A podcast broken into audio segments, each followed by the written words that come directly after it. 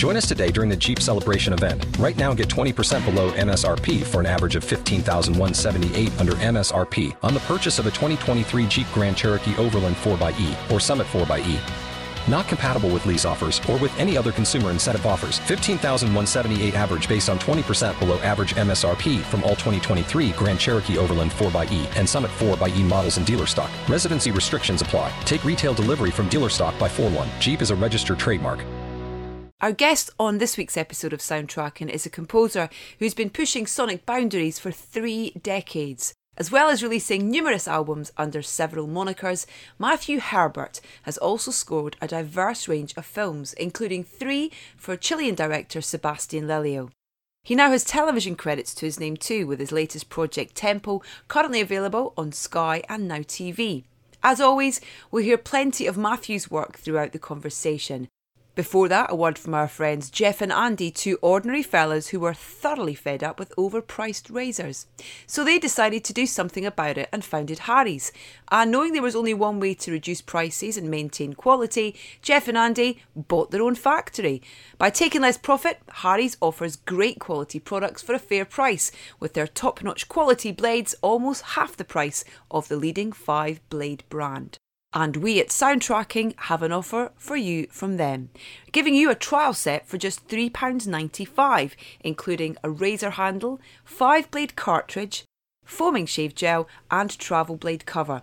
To take advantage and get your trial set delivered to you, go to harrys.com forward slash soundtrack right now. That's harrys.com forward slash soundtrack for your £3.95 trial set. And Harry's products are really stylishly packaged, which means they make a great present too.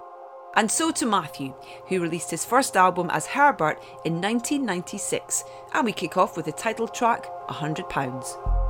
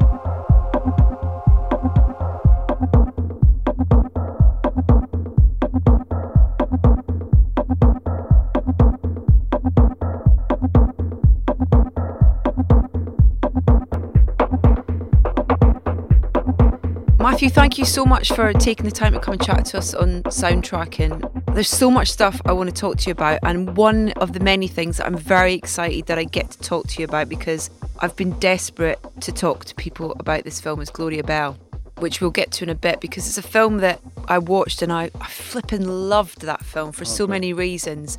And I just haven't heard enough people talk about it, to be honest. It's one yeah. of those ones that I think, unfortunately, has almost slipped between the kind of cracks. And it's like, no, let's shout about it. yeah. So we will talk about it if that's all right, because you've course. got this amazing relationship with Sebastian over a number of films. But it'd be great to start because you've been making music for over 25 years now. But where and how did that journey start into making music for film and TV? Pretty near the beginning, actually, in as much as I was at university and started towards the end of the 80s, 89, 90 sort of thing. And it was just a combination of acid house and also the sort of democratization of technology. So I'd built up a little studio um, that I took with me to university and things. And of course, being university, there's all sorts of people doing other things. There's filmmakers doing things. Yeah and everyone wants a little studio to do some something in. It's like a fun toy, or someone to make music for them. Yeah, exactly. Yeah. So I actually started doing film stuff back then. Yeah, it's weird. Like I think you speak to a lot of people that make music, and a lot of them would like to write for film and telly. It's sort of one of those things that people, that musicians sort of want to do. And then I did quite a lot of house music and dance music and things like that in the 90s. And a friend of mine, um, I got to know somebody called Roberto Mello who used to sell me dance 12s at um, on D'Arblay Street. Yeah. At Black Market Records. Just round um, the corner. Yeah, exactly. I also wanted to do like a God rest its soul or like a, yeah, I a sort of cross or what have you. You know what I mean? It's such a those those three streets kind of all around that area it was just there was just so much you could kind of walking down the street you'd hear before you got to those Yeah, doorways wouldn't right. you as well it's such a shame that there's not as much of that around there as there was Yeah, that's right. And it was a really it was a really good time anyway. His sister worked on a film, uh, was a film producer, and she brought on she brought on Rob to help with the music. And he said, "I don't think I can do it on my own." He'd be all right with the dance bits, but some of the other bits that I think he wanted some a collaborator with. So he asked me, and that was Human Traffic, and that was amazing nineteen sort of towards the end of this. 99 it Yeah, so we started working years this. ago Well, we started at Oh. 97, so you know what I mean? We started working on that for a couple of years.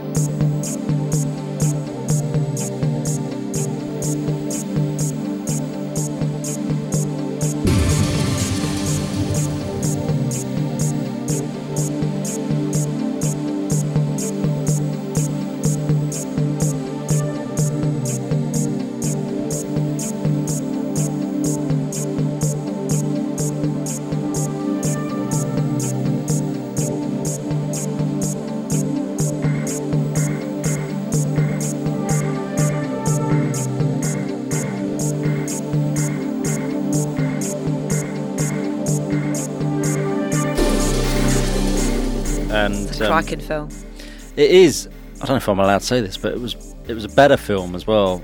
Um, so the music director was Arthur uh, Arthur Baker, yeah and then Arthur Baker left um, or was fired or what have you, and then Pete Tong came on, and I like Pete a lot. I think he's a nice guy, but he did try to put a lot of the latest latest Hits. London record hits on it, and it sort of uh, it sort of made it it sort of dated it quite a lot. Mm-hmm. Whereas before Arthur Baker put on all sorts of things like Carl Craig and more sort of undergroundy stuff. It was complicated. The director was quite young, and it was tricky. But I mean, it was also there was a good spirit to it as well. That film, you know, it was a good good spirit. And then I there was sort of a middle section where I think it's called Moth.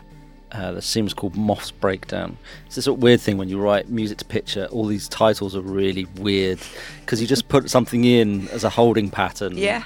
And then sort of 20 years later, you're still talking about Moth's Breakdown, which is a terrible name for a, anyway. And For a cue. For a cue. yeah. And they um, there's worse there's yeah, worse out there definitely believe worse, yeah. yeah. And um, they said, "Oh, we think we need something classical here." And I said, "Okay, well, I can write something." And I wrote a little classical thing for an orchestra, and Fiachra Trench, um, who's Van Morrison's um, musical director, helped orchestrate it Mm-hmm. Wow. with me and stuff like that. So that was my first sort of proper orchestral session for a film, and for that one scene in Human Traffic. because I mean the music that you've created there's there's, there's so much of it. And um, I, I really I don't I'm not sure if you agree but I really don't like that word experimental because I- I think that what what you do is is kind of it's quite indescribable really. It's just you appreciate sound and you appreciate kind of exploring how you can find sound as well. And I think that's absolutely one of the many fascinating things about about you as a, a creative and you don't fall into a genre as well do you know what I mean has that been Yeah. something that's been deliberate for you I'm definitely not the sort of genre person, and I I did say this the other day actually, but I, I'm just not very good at that sort of pastiche thing. Mm. I'm I'm not. There's people out there that are really good at it. Also, my musical training stopped at school really, so I I didn't have all like university. I did drama at university, not music. So my compositional chops haven't had the formal training. It's good way it yeah. And um and so i'm sort of always a little bit at the edge of my ability. I think I that's think good though. Well it it is but it can it be pushes frustrating because then you don't sit back on your laurels and Yeah, you well, just that's- become complacent with stuff and yeah and i i'm really you know i can still remember i did a musical um for a french musical you know with a quarter of a million pound budget and had 90 piece orchestra in studio one at abbey road. Wow. And you're just sort of standing there listening to them play your play a piece of music that you sort of scribbled in your bedroom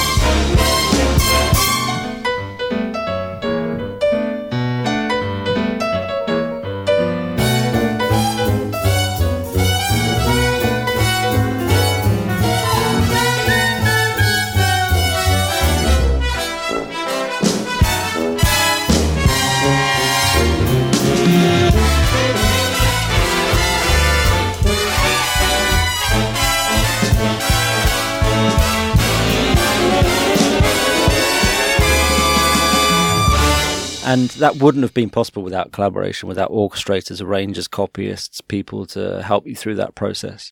And but you learn so much doing it, and obviously Yeah. you achieve a, a lot at the end of it. But I think for me, it's just all about the ideas. It's it's all I'm interested in is like what does the what's the artistic principle behind the work and following it through.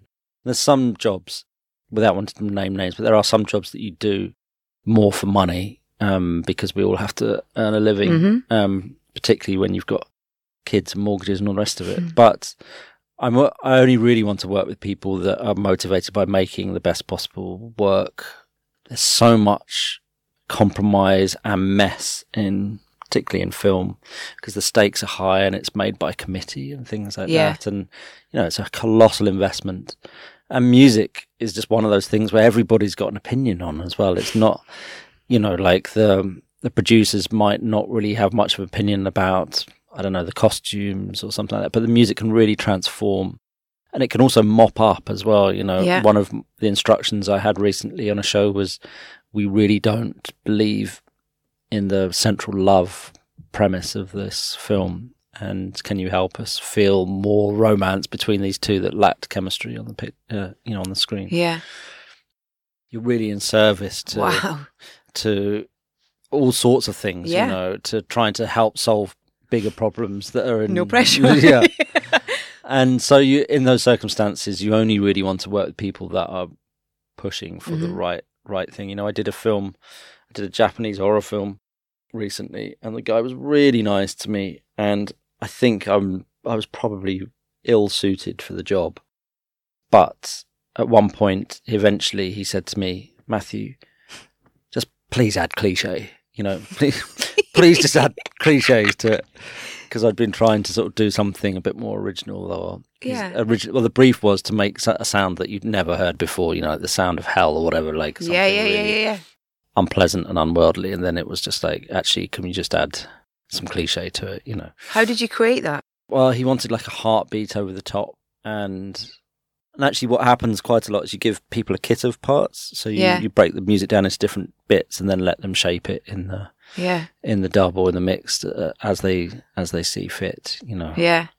the whole thing is a constant negotiation. You know, you're ne- negotiating with the director, or and then the director's negotiating with the producer, and the producers are negotiating with the financiers, and everybody's got their Yeah. own input and things like that. So it's it's fun, but it's not without its complications. And every project, I imagine, is is so different. You know, no two projects are the same. So of, of of the the expectation of you, the want from you, and also the experience that you have through that that project as well. also how the roles change. You know, one thing that's really struck me this year. You know, I've done, I've just done a couple of TV series this year uh, for the first time, and the directors are almost entirely absent because someone's telling me that the directors aren't paid to do post production. So they've once they've shot it, they've normally got their next job lined up. Wow. not, not far off. So. They're not so involved in the process of making it, whereas the producers tend to oversee it in TV. Whereas in film, the director is the person that you're making it with. Is that why in the states they have the title showrunner? There is that, yeah. They're also involved with writing showrunners, so they also get involved with writing. So it's kind of your show that you put together and Yeah. oversee the whole thing, sort of like a creative producer role. So that's been interesting this year, learning about Hmm. in TV how it's different. You know how the structure is different. Because Yeah. Temple is um this the Sky show that is a UK version of a Norwegian show that's, That's already right, yeah. exists. An amazing cast in this, and I've seen two of the episodes. I really Mm. enjoyed it. It just reminds you of how how much brilliant talent we have here in the UK. Yeah. Like particularly with Danny and Mark, it's just kind of like, oh man, they're so good at everything that you see them in. Yeah. Um, you say you know that you've done a couple of, of TV things first time with this sort of episodic thing. Is that a luxury or is it kind of is it just more work? The idea that you've got. I mean, I, can't I can't remember how many episodes there are in Temple, but Um, yeah, there's eight 45 minute episodes. Um, is that like doing eight? It's like scoring eight films then, or it is, yeah. Is it, it? really is, oh yeah. Jesus.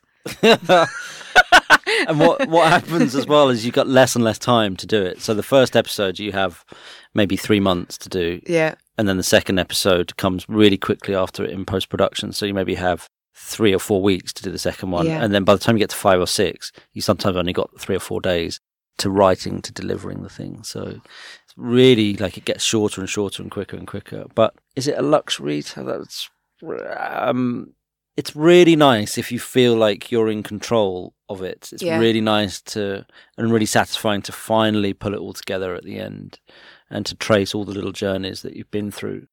But because of the schedules and because there's so many people involved, and you know, so if it's commissioned by Sky, so Sky have input as well, mm-hmm. plus the producers, plus the director, plus often the writers are an exec on it as well. So you can sometimes get notes from five or six different people. Um, on one show I did, there's you know three editors, three directors, um, my four God. executives, plus. plus Who'd a- you listen a to producer. well, that's one of the things the- is like trying to work, Work out who's yeah. the big cheese. yeah.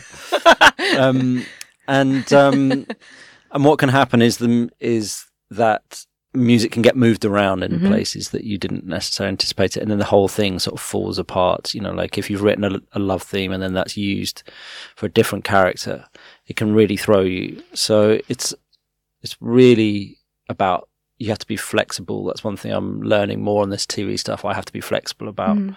and not hold on to the sort of purity of Yeah. of my threads and just try and make it work on their terms. The thing I do like is creating a new language or an atmosphere, finding a combination of Yeah. instruments because you can't just put an orchestra on something if it's, you know, that's the one thing I hate about film music is that. So Gladiator, even though it's set 2,000 years in the past, would still use a Western Symphony orchestral sort of sound for it.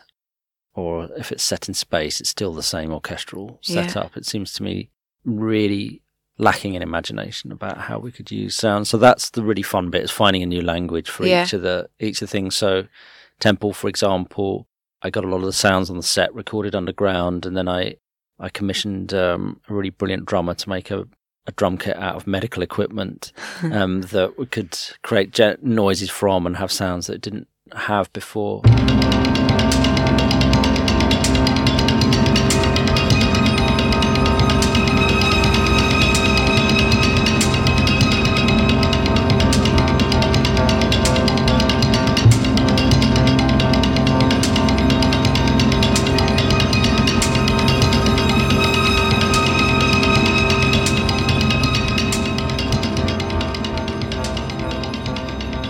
Then I sort of create some synthesized, more sort of synthesized noises from scratch to try and present a kind of, I called it the worm, but it was this noise that indicated things weren't right or what have you.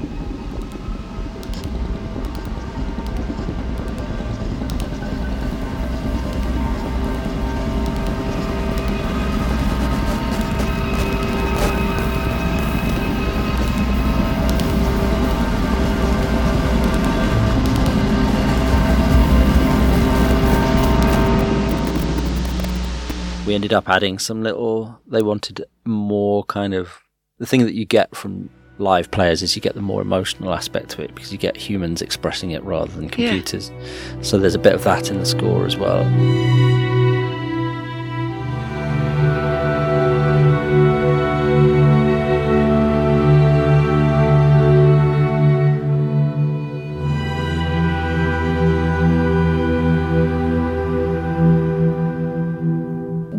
was though when you and, and what point were you brought on where you sent a script and go, can you create the score for the series or how did it work?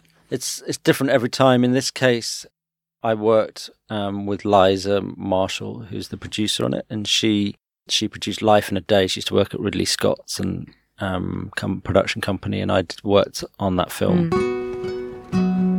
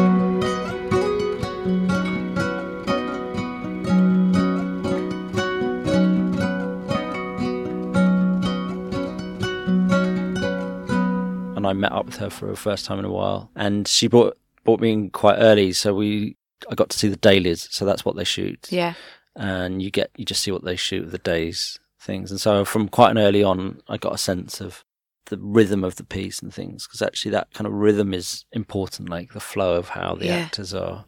It's the colours that really stood out for me as well. The kind of yeah, the kind of colour palette of it as well was really clever. I thought. Yeah, and that really determines, you know, there's a long relationship in music between color and keys, for example. Different keys have different colors or they emote, they sort of Im- help you imagine different kind of colors. So you're sort of working that out. So the key of the piece, the sort of flow of it, the rhythm of it, the textures, is it mysterious or is it mm. aggressive or is it subtle? You know, I always think that the music is like another character in the film. Mm-hmm. And like if that character's in the film in the same room as the characters, is he I say it's a he, but I don't know what kind of characters, but are they stamping in the corner going, oh my God, oh my God, oh my God, what the fuck are you doing?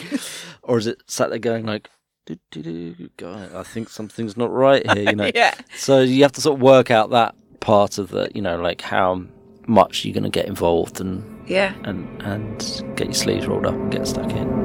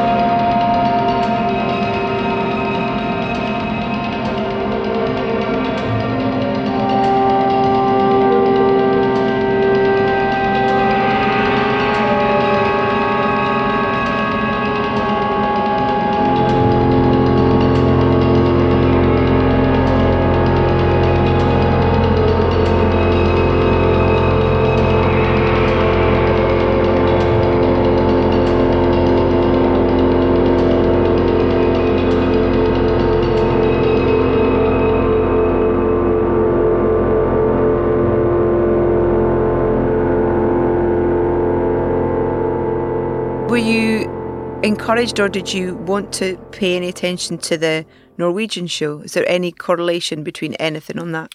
Uh, none at all. Great. um, I haven't seen it, so I don't even know what it looks like or sounds no, like. I started. I started watching the first one.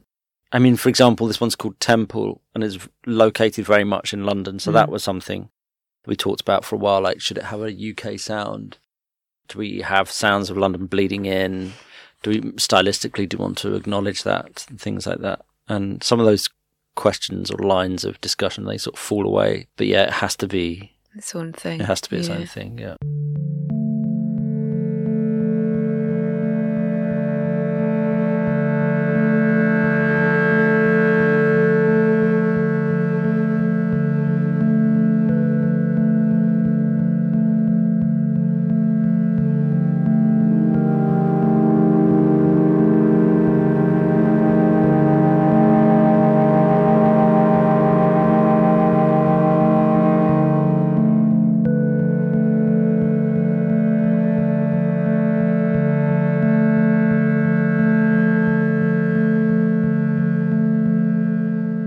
Talk about um, working with Sebastian Yeah. across a number of films? How did you first? How did you first meet and start working together? This happens really rarely, I have to say. And if you're not in this world, you sort of imagine this happens all the time, but it really doesn't. But basically, I I just had a call one day saying this director would like to meet you or consider this film. Here's the link. Um, he's in London next week. Can you meet? I liked the film. I went to see him. Uh, that was for um, Fantastic Woman, Yeah. and then I had to deliver the finished score three weeks later. So- What? so from meeting him, from meeting him to actually going away, writing demos, having them approved, recording them, recording an orchestra, putting it together, mixing it, having it all signed off and delivered, three weeks.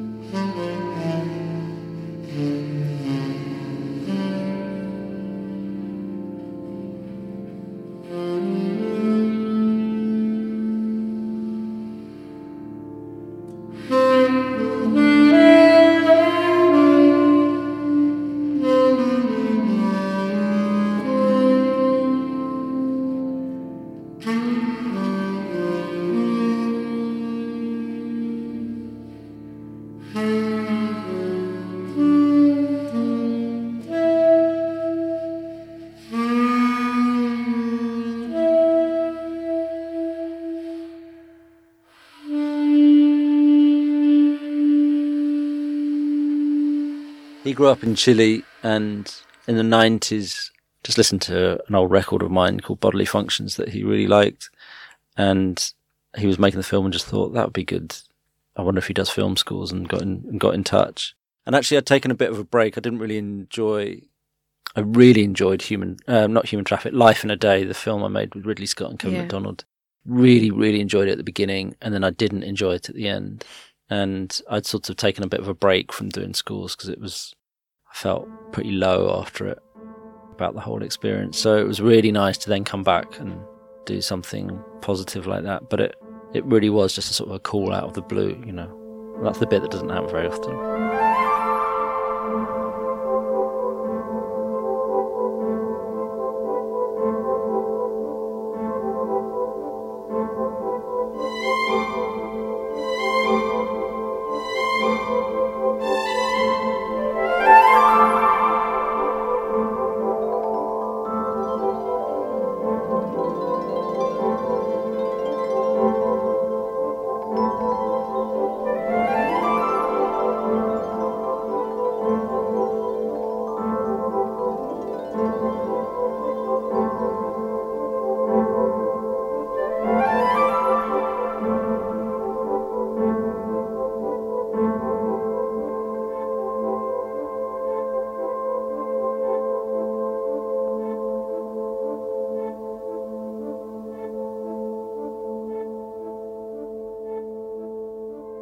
Then for that relationship to continue on across a number of films with Disobedience. That's really been, I think it's been one of the highlights of my professional career, that relationship actually of just um, finding that person that you can that you can work with and he's such an in, incredible collaborator i sound like one of those sort of lovers that you hear on the con these things like oh it's so good and so wonderful. yeah. um, but whoops. Um, but actually, collaboration is incredibly it's incredibly hard, particularly when it comes to music. Once we'd sort of established the tone, he was really trusting Yeah. and gave me space to sort of do my thing. And I think partly as well, it was so quick the first one that we got. You don't have time for hundreds of revisions. It just ends up being quite a kind of spontaneous hmm vision for how the, the sound is. And Disobedience was a very different film. And we had a bit longer, not that much longer, only about five weeks as opposed to three. But Ages. yeah, a lifetime.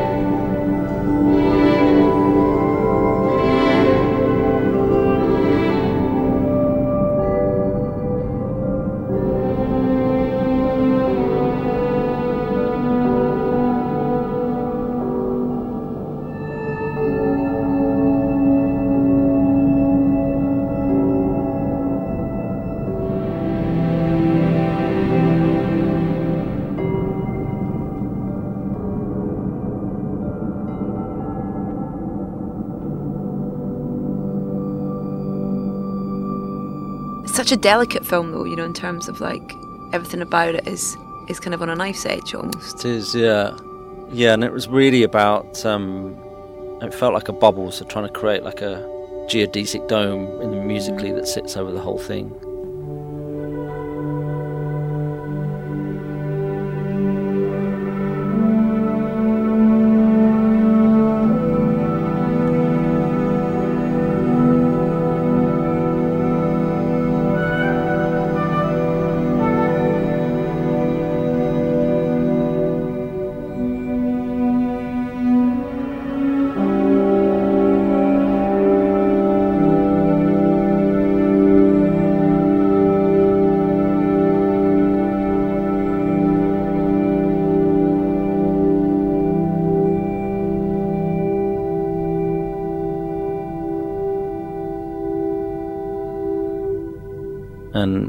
Sebastian always talks about it a bit as a sci-fi film, you know, hmm. going into a community or that he didn't that he Yeah. didn't really know anything about, and trying to sort of explore, go exploring in the world, and it's really great to be able to continue the creative conversations that you started on one project and then bleed over into the next one.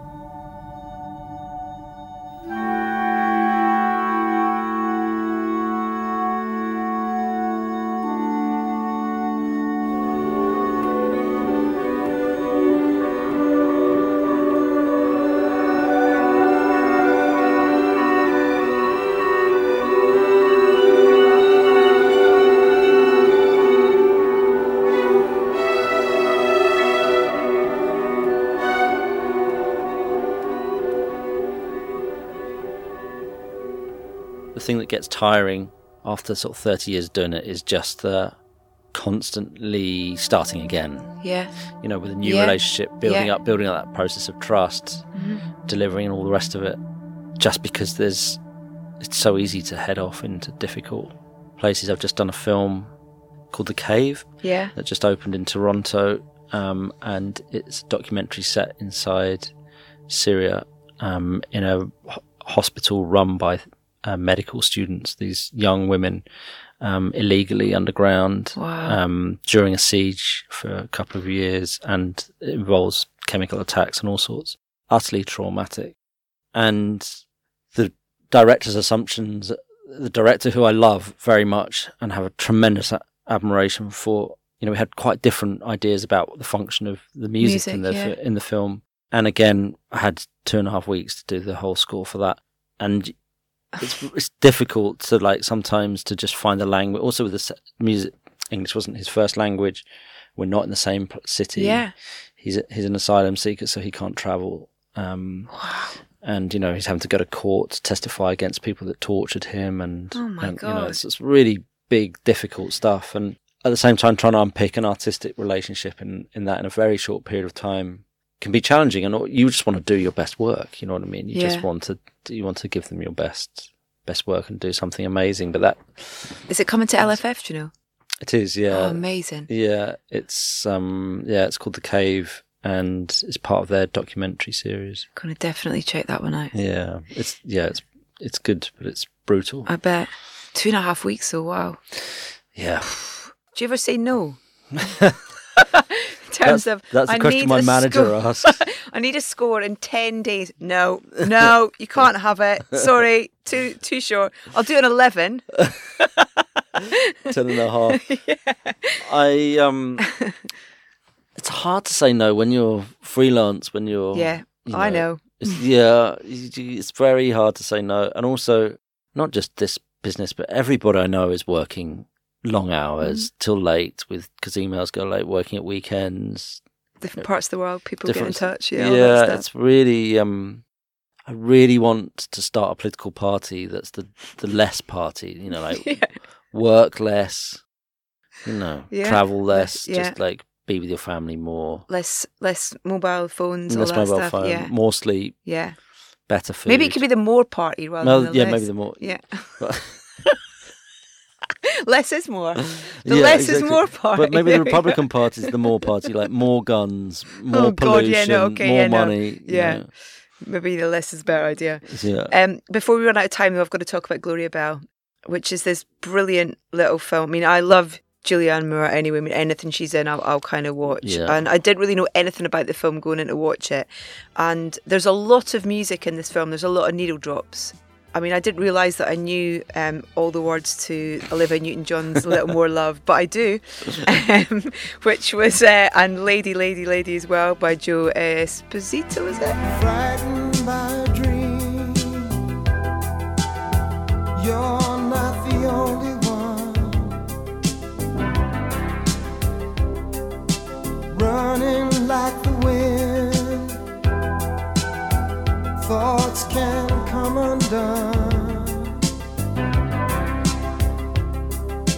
Dancing behind masks just subtle pantomime. But images reveal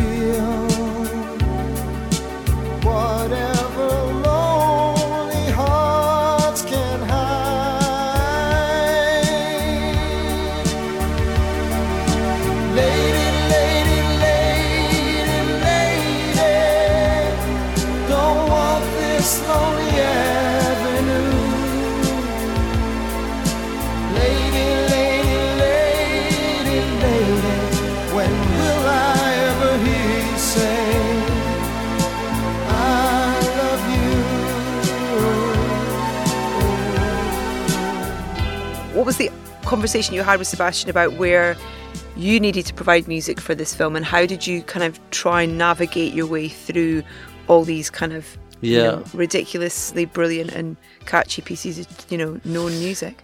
Well, he sent me an email saying, "As you know, I'd lo- you know I'd like to work with you, but this the next film doesn't have any music, and it's a remake of a film that he made in Spanish, and the one in, in Is Spa- it? Yeah, it's, it's the Chilean version. Oh man, I need to watch that. You should. It's brilliant. It's brilliant. It's a very it's very similar, but very different. That's a really unhelpful description, but anyway, um, it's worth. it's really worth the lead actor in it. She's absolutely brilliant. But there's no music in it. There's no. It's only diegetic music. So Yeah. it's only music that's that that's heard actually in the scenes that the character hears. And so he didn't think there was going to be any music in it. So it was quite a late addition. He's sensing a pattern here, like like uh, Yeah. last minute. Matthew's fine with five days to do Yeah, it. it's like- and uh, and so we then had to sort of try and work it out and we tried quite a few things actually we tried 10 or 12 different approaches to try and make it work and i think the thing that we finally thing that we finally hit on was i had this idea or i had this sort of vision of disco music but without the beats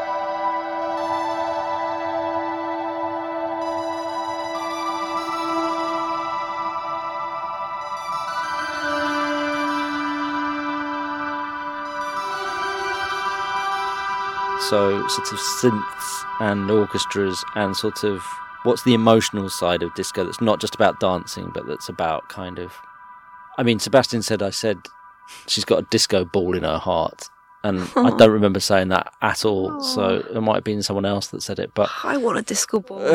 but it's that kind of thing like Yeah, she just likes dancing. She, likes dancing. She's essentially a kind of a loving happy person. But like what does once you take away the beats what are you left with with a certain it's a certain form of disco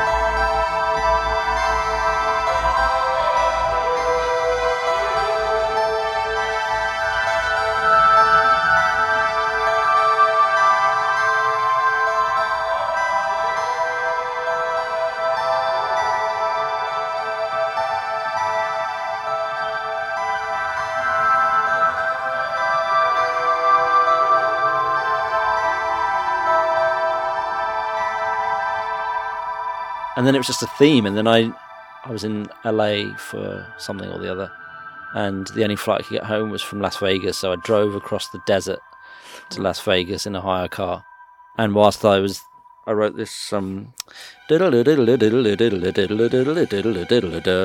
It's a very specific shape, and I was like, that was the thing for her, and it took me about four hours to actually get that exact thing. Wow.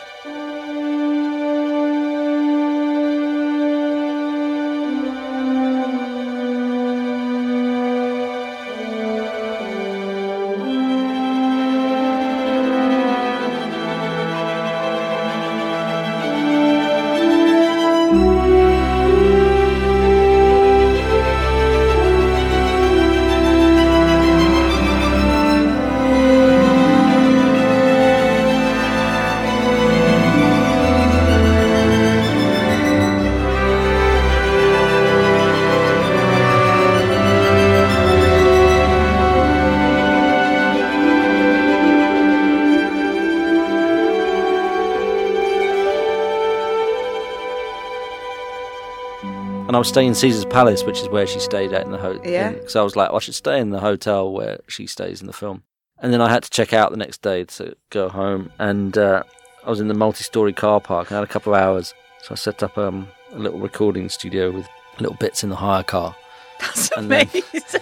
and then tried to work it out, and then and then so what started as became. So it's just a sort of a fragmented mm-hmm. version of that, so it doesn't go continuously.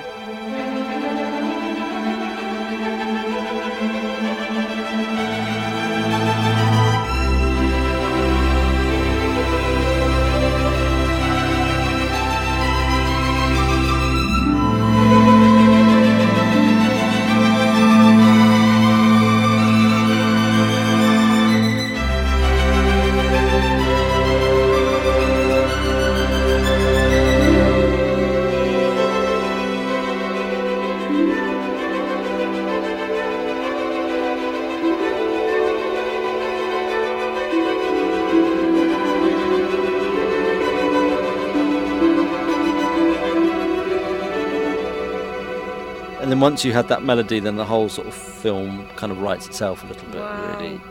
But this is something that for her, and the same thing happened with the Fantastic Woman, which was we talked about quite a lot, which was giving these characters a melody. Like both Like of them, are, yeah. yeah, both of them are like giving them a sort of dignity. Just saying, that's what I really love about Gloria Bell. I really, my favorite cue is the opening cue. It's so massive Hmm. for, for for quite a small character. You know, she just likes dancing and sort of is on and off with Sings in her car at the top yeah, of her yeah. voice. She Yeah. gets on okay, but not that brilliantly with her kids. She's she sells car. She helps with car insurance.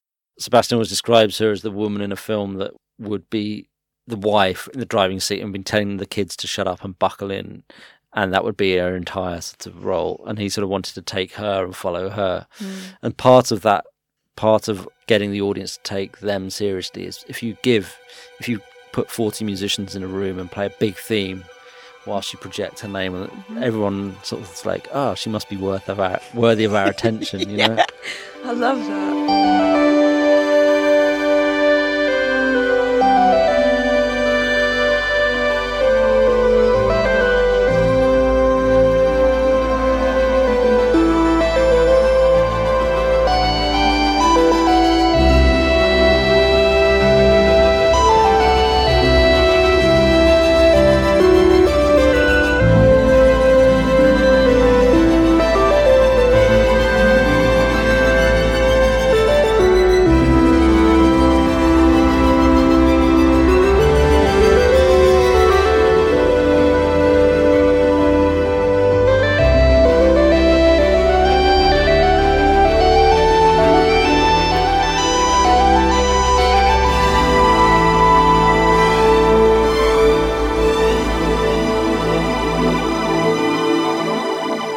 So it's really um, there's a sort of consciousness to it that that I, that I really like as well. You know, the consciously using the music to take people by the hand Yeah. and just go, "This is come on, come come with us Yeah. and listen to her." you Oh, amazing.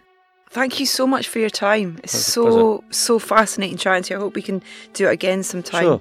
Uh, and I'm really looking forward to watching the rest of Temple as well and seeing what's next as well. Yeah, Thanks so much for your time. No Thanks, problem. Thank you.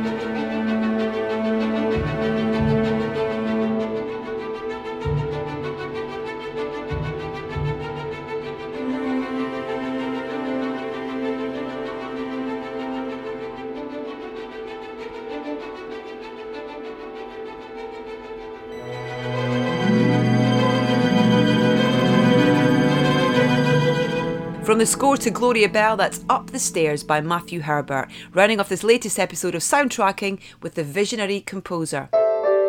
My huge thanks to Matthew for taking the time to talk to us. All episodes of Temple are available now on Sky or via their non subscription service, Now TV. Catch up with all of our previous episodes via edithbowman.com, including my conversations with composers Alan Silvestri, Nicholas Britell, and Clint Mansell. Follow us on Facebook, Instagram, and Twitter. We are at Soundtracking UK. And do check out our dedicated YouTube channel too. Next up, we had a wonderful time chatting to award winning theatre and film director John Crowley about his new film, The Goldfinch. I very much look forward to the pleasure of your company then.